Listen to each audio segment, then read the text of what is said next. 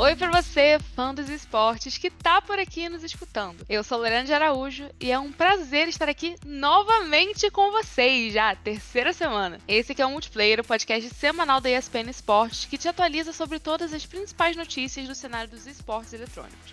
Aqui comigo, como vocês já devem esperar, está o Lucas Gerardi. Fala aí, Lucas. Bom dia, boa tarde e boa noite, fãs dos esportes, que vocês estejam nas suas respectivas casas aí, descansando e protegidos desse friozinho que faz na cidade de São Paulo aí. É isso aí, vamos conversar sobre esportes, né? Tudo que rolou nesse último fim de semana e nessa última semana também.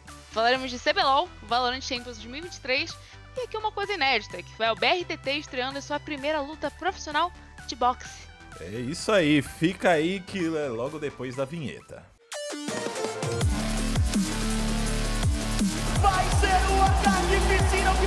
Digno de um overtime de uma final. Isso aí!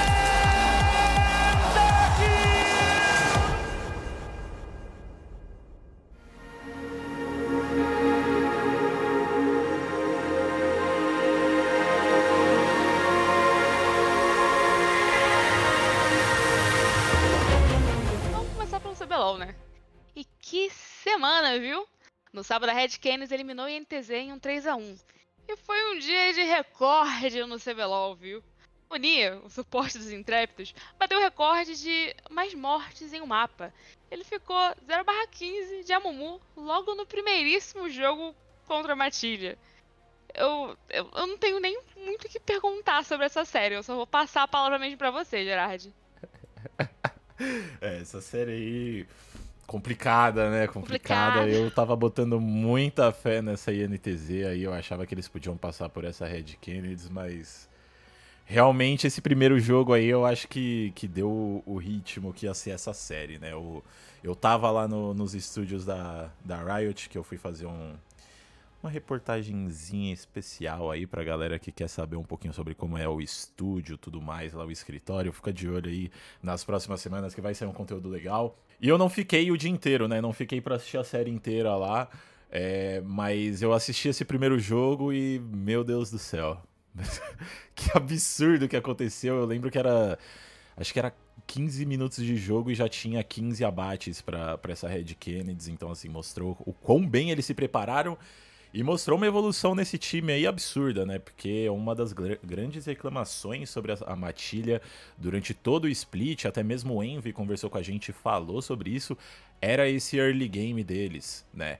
Então, ver eles começando uma série dando o pau que eles deram num early game, assim, eu acho que já deu uma, uma subida na confiança deles ali, né? No dia seguinte a gente viu que, felizmente, essa confiança não, não continuou pra eles. É. Mas acho que foi isso, né? Acho que deu um pouco da lógica. Eu tava botando muita fé nessa NTZ, mas ao mesmo tempo eu sabia que não ia ser uma série fácil pra eles, essa Red Kennedy.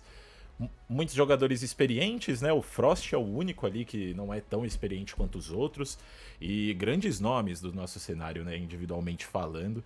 Então eu acho que era um pouco da lógica. E esse resultado para INTZ, como a gente falou, eu acho que foi no podcast passado, no multiplayer passado, já é um resultado absurdo para esse time. Depois de dois anos aí. é, ridículos, né, para falar o mínimo.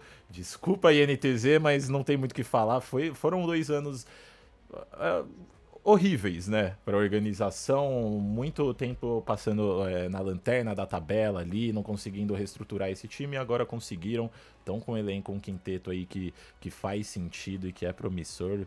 Então acho que é um ótimo resultado para eles aí, porque sinceramente eu tava com muito medo desse ano.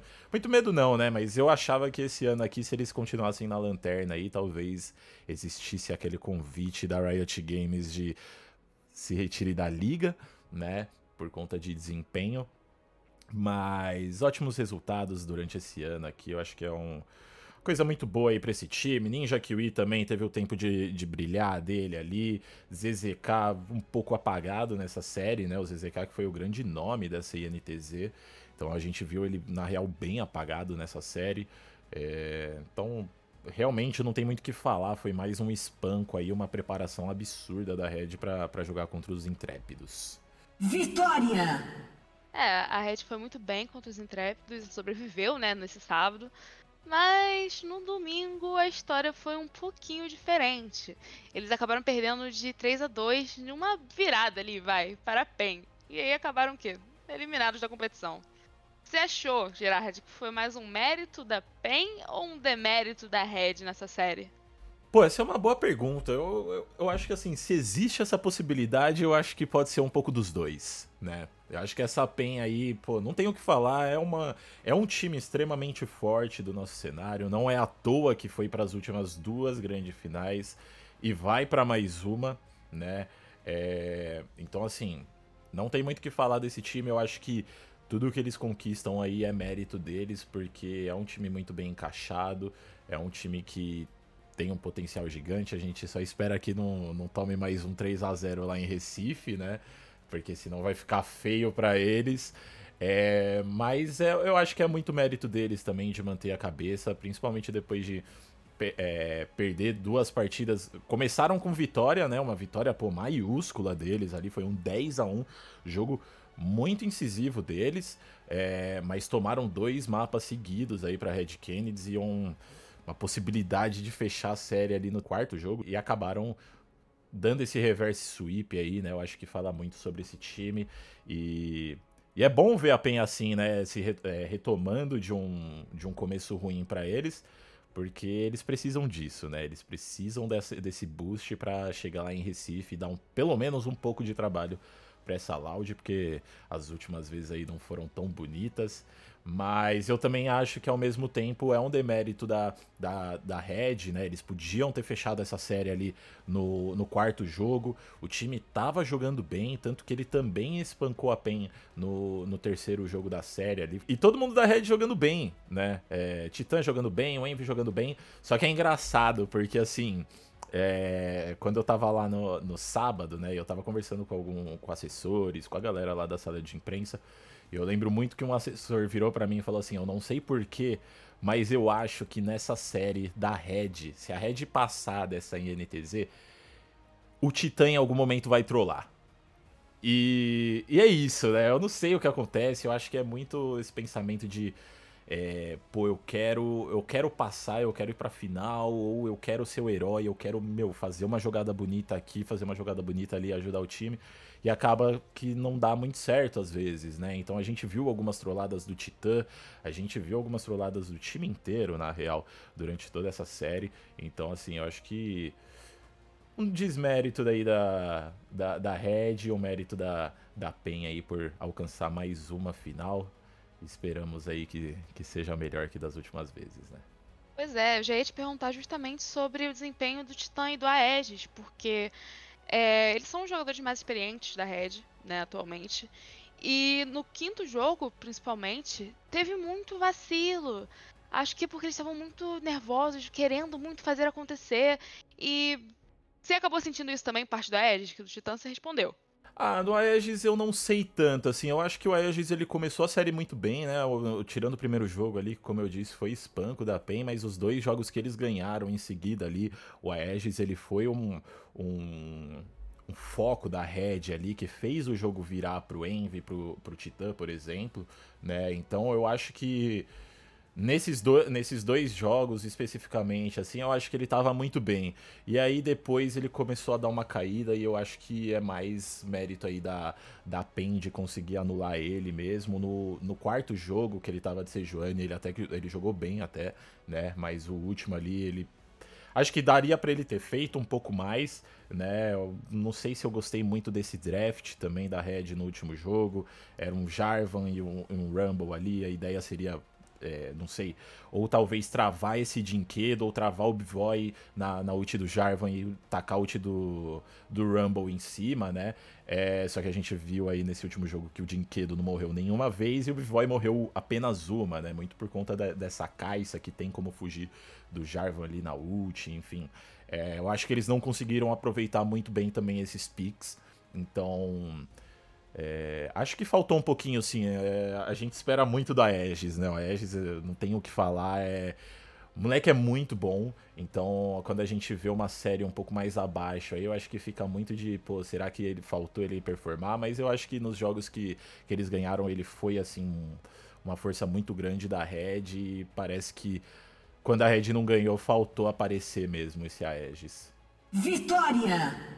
Agora focando um pouquinho na PEN, a gente vai ter pela terceira vez consecutiva PEN Loud na grande final do CBLOL. Eita, bebês!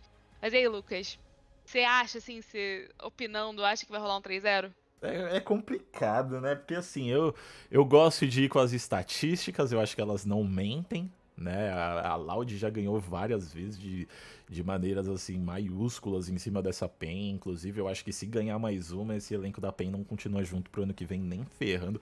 Se continuar assim, é lunático ou assim, é... confia muito no plano. É, exatamente. E assim, sinceramente, eu não acho que seria tão lunático assim, porque é um elenco muito bom.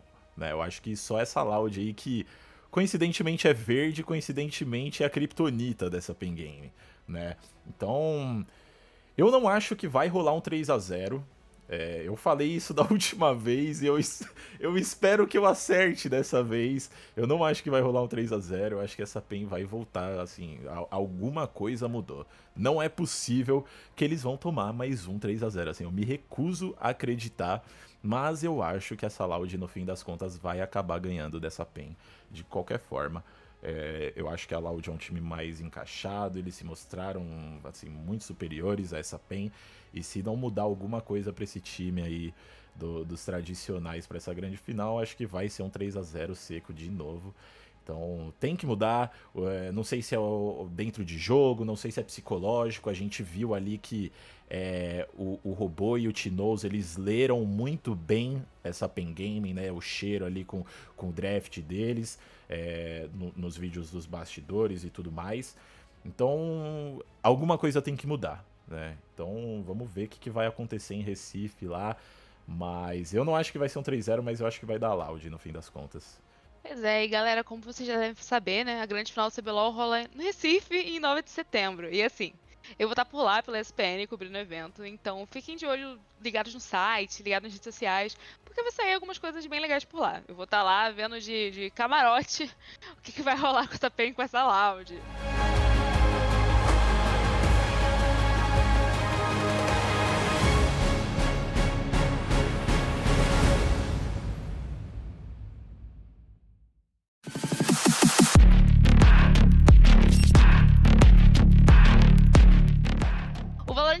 Los Angeles 2023 acabou, meus amigos. E a taça foi, pela primeiríssima vez, para Evil Genesis, time que a gente já falou aqui um pouquinho. E aí, Gerard? Você achou merecido? O que, que, que você achou? Ah, era pra ter sido nossa, né? Vamos, vamos combinar aqui que era pra ter sido essa Loud aí levantando essa taça, mas não tenho o que falar, não tenho o que falar. Quem ouviu nossos podcasts aqui enquanto tava rolando Champions sabe o quanto eu gosto dessa Evil Genesis. É, é um time que me surpreendeu muito. É, não era um time que eu gostava no começo do ano. Sinceramente, eu não tinha muito apreço por eles. Mas eu, eu gosto muito de histórias de underdogs, né? E tendo em vista o, o começo deles no VCT Américas, a chegada do Demon One, como ele mudou essa equipe. É, cara, não tem como, assim. É, é um time a se, a se admirar mesmo, porque a evolução deles foi absurda esse ano. Absurda esse ano.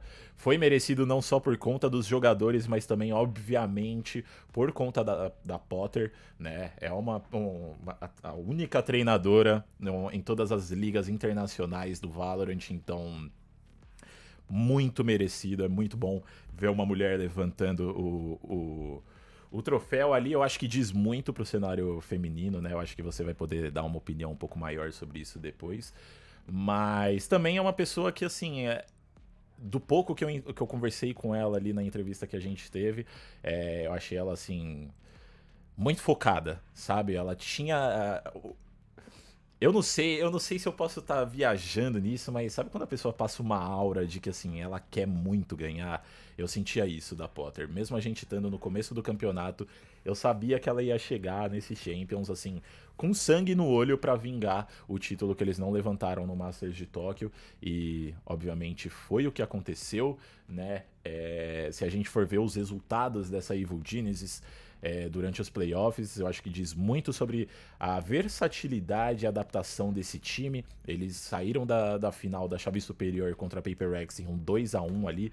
Obviamente que é um placar é, apertado, tendo em vista que foi uma melhor de três e também os resultados dos mapas foram apertados, né? Mas de qualquer forma foi uma derrota. É, desceram para Lauer para é, eliminar a Loud, infelizmente né? E mostraram estar tá muito bem preparados também contra o elenco brasileiro e chegaram na grande final ali, meteram um 3-1 na Paper Rex de uma forma assim é, absurda. Eu não sabia para quem eu ia torcer nessa grande final, sendo muito sincero, de novo conversando com a galera lá enquanto eu tava na Riot. É, a galera tava torcendo muito pra Paper Rex, né? Porque.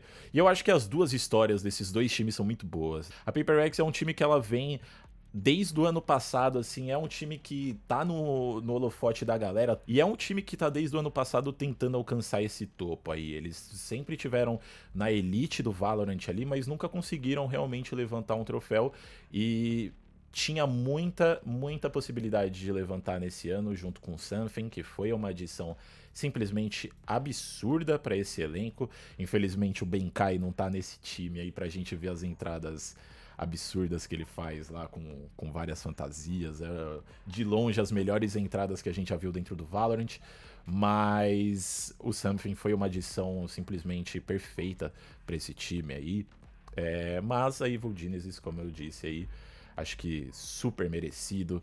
Demon One simplesmente um absurdo o que esse moleque tá fazendo no cenário de Valorant. No começo do ano aí ele era muito comparado com Aspas, né? E muita gente falava que o Aspas tinha muitas outras qualidades que o Dilmon ainda não tinha e terminar o ano do jeito que ele terminou, sendo o jogador mais impactante dos playoffs do Champions e assim, trazer essa mudança que ele trouxe para esse elenco da Evil Geniuses, eu acho que coloca ele aí no no topo da lista de interesses das organizações internacionais, junto com aspas. É, esse moleque aí, o que ele. O que ele joga é diferenciado demais, não tem muito o que falar, sinceramente, assim. É 20 anos só nas costas. É, a Evil Genesis foi o primeiro time grande dele, né? Então, pô, eu acho que esse elenco inteiro merece demais, principalmente a Potter, o Demon One, mas se a gente for ver os outros jogadores também, né? O Boost, o Jogmo, eles estão nesse elenco da Evil Genius já faz muito tempo.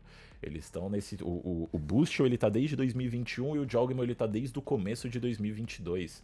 Né, junto com o Com, o Com também tá há, há bastante tempo e o Ethan entrou mais pro final do ano passado lá.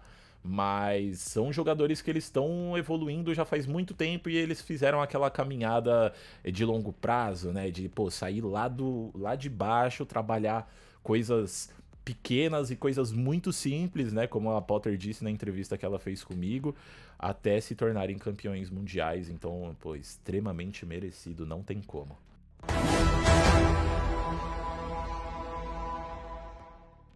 Cara, você falou pra eu opinar um pouco, né, sobre a situação da Potter no Valorant, mas simplesmente não, não, não tem como falar sobre isso.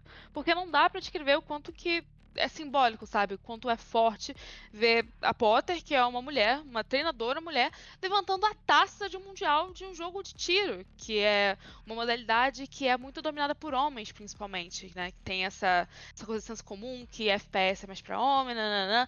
Então, não dá para descrever o quanto isso foi importante. E também é um grande passo para o cenário inclusivo, eu acho. Porque vai dar mais credibilidade, sabe? Vai dar mais força, a galera vai ficar mais interessada ainda, pensando: ah, será que vai sair agora uma segunda Potter daqui? Ou até mesmo uma jogadora, sabe? Então, isso foi, foi bem forte. Foi bem forte mesmo para todas as mulheres e, enfim, minorias no cenário. E você entrevistou, né, a Potter, você falou um pouco sobre isso. E durante a entrevista ela falou alguma coisa sobre ser a única mulher, assim, no cenário de Valorant, no competitivo? Ela disse algo sobre isso? Falou, falou, mas eu não vou falar aqui não. Quem quiser saber vai ter que entrar no nosso site lá, espn.com.br barra esportes. Essa semana aqui tá. É, essa semana aqui já planejei soltar essa segunda parte da entrevista que eu fiz com ela, onde ela fala um pouco, né, sobre essa caminhada dela até o o, a Evil Geniuses, é, a importância, né, ou se ela acha que, que abriu caminho para outras mulheres também é, chegarem no topo do cenário misto.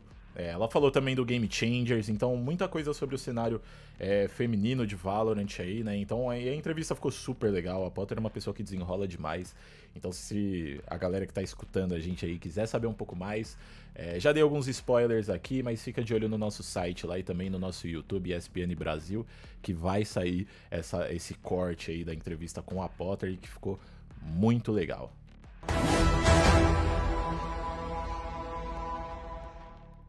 E assim, é engraçado, né, que eu sou meio clubista, eu confesso que eu tava torcendo bastante pra Evil Genesis, assim, não querendo ser do contra, né, contra brasileira, mas eu tava torcendo muito para eles. E foi justamente eles que eliminaram a Loud. Exato, exato. Infelizmente, mas é isso, né? Acho que essa Loud tinha muita capacidade de, de chegar na final e, e sinceramente, se eles caíssem, se eles forem pra, fossem pra final contra a Paper X de novo, eu acho que existia uma possibilidade muito grande de rolar uma dobradinha brasileira de título mundial aí. Mas vamos ver o que, que vai acontecer com essa Loud, né? Pro ano que vem. A gente já sabe que muitas organizações têm interesses no aspa, no aspas. É, o Les com certeza entra na mira de muita organização. O que esse moleque joga. Já jogava muito ano passado, esse ano aqui é simplesmente absurdo o que ele fez. Então, é, eu acho que existe uma possibilidade de acontecer algumas mudanças aí nesse elenco da Loud pro ano que vem. Então, vamos ver, vamos ver. É, e apesar também de não ter levado o título, ficou no top 3, que também é uma coisa ali, um mérito muito grande da Loud. A gente tem que parabenizar eles também, e claro, sempre cobrar, mas parabenizar eles, que foi, foi um bom resultado, foi um bom desempenho. Exatamente, exatamente. Vão levar aí para casa, né? Obviamente convertendo o, o valor, eles vão levar mais de um milhão para casa, né? Então, acho que tá, acho que tá bom para organização, né? Obviamente que todo mundo quer o título, mas é, eu acho que é um final de ano bom para essa Loud, é, principalmente tendo em vista como é que foi Tóquio para eles, né? Foi bem complicado. É, óbvio que eles queriam título, óbvio que a gente queria que eles trouxessem o título, mas é isso, né? É, vence quem tá mais bem preparado e claramente a Evil Genesis tava com sangue no olho. Então, vamos lá. Vamos sair agora do Valorant. E para um terceiro tema aqui, que eu queria muito falar no podcast, aqui no, no multiplayer, que é simplesmente BRTT caindo no soco.